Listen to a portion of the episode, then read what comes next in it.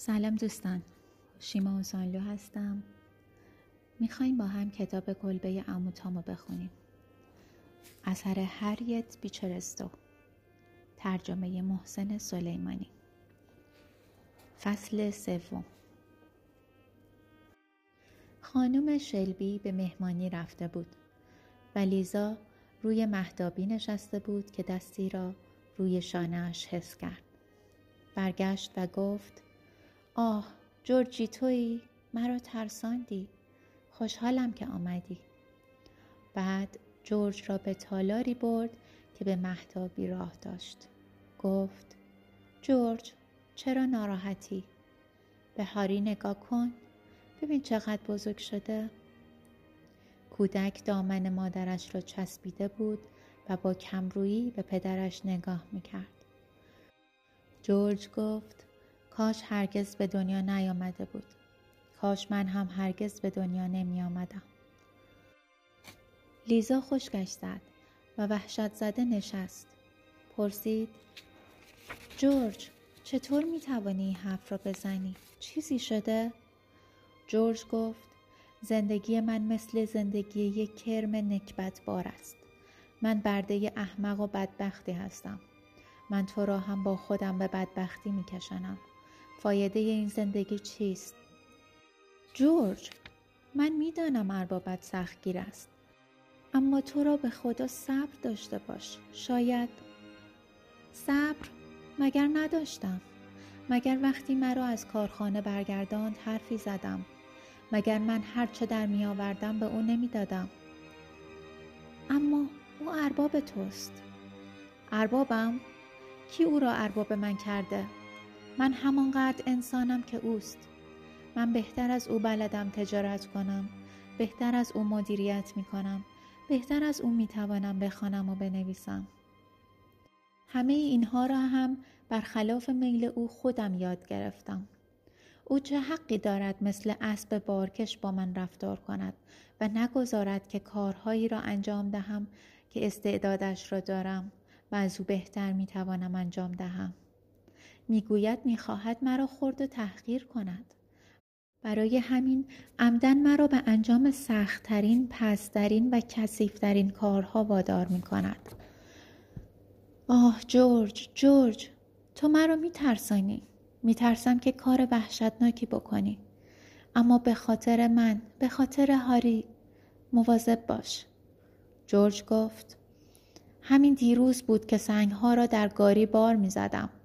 پسر اربابم آنجا بود. شلاقش را چنان نزدیک اسب تکان می‌داد که حیوان داشت رم می کرد. با خوشرویی از او خواستم که این کار را نکند. اما او به کارش ادامه داد. دوباره از او خواستم نکند.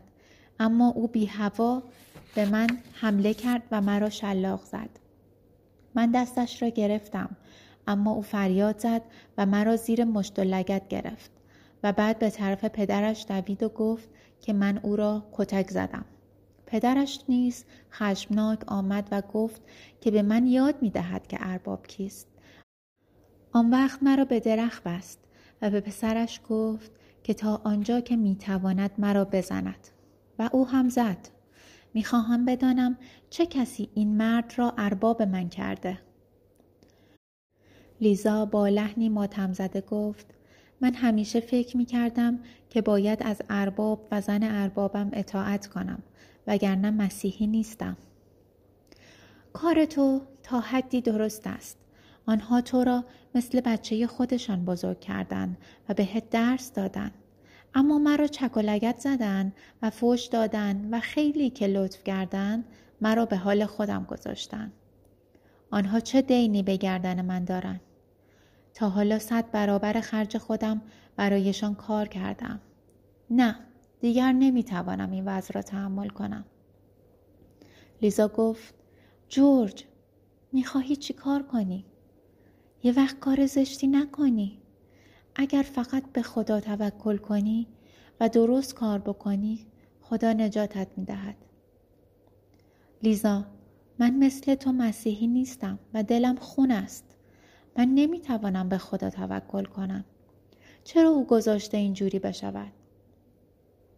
جورج ما باید ایمان داشته باشیم بانویم می‌گوید اگر همه چیز هم بر ضد ما پیش برود باز باید اعتقاد داشته باشیم که خداوند خیر و مسلحت ما را می‌خواهد بله گفتن این حرف برای کسانی که روی کاناپه لم دادهاند و کالاسکهشان را میرانند راحت است کاش می توانستم خوب باشم اما قلبم دارد آتش می گیرد. اگر تو جای من بودی طاقت نمی آوردی. همین چند وقت پیش اربابم می گفت حماقت کرده که گذاشته من از مزرعی دیگر زن بگیرم. گفت از شلبی و دودمانش بیزار است. چون آنها به او فخر می فروشند. گفت نمی‌گذارد دیگر من پیش زنم اینجا بیایم و باید از مزرعه خودم زن بگیرم و همانجا بمانم. اولش از حرفهایش ناراحت می شدم و غر می زدم. اما دیروز گفت باید با مینا ازدواج کنم و با او در یک کل زندگی کنم وگرنه مرا به بردهدارهای جنوب می فروشد. اما تو با من ازدواج کردی. کشیش ما را مثل سفید پوست ها عقد کرده. هنوز نمیدانی که برده ها نمی توانند ازدواج کنند؟ در این کشور ازدواج برده قانونی نیست. برای همین هم می‌گویم کاش هرگز تو را نمی‌دیدم. خب لیزا عزیزم صبور و شجاع باش. خدا حافظ من دارم می‌روم. کجا جورج؟ به کانادا و وقتی آنجا برسم تو و بچه من را می‌خرم. تو ارباب مهربانی داری و جواب رد به من نمی دهد.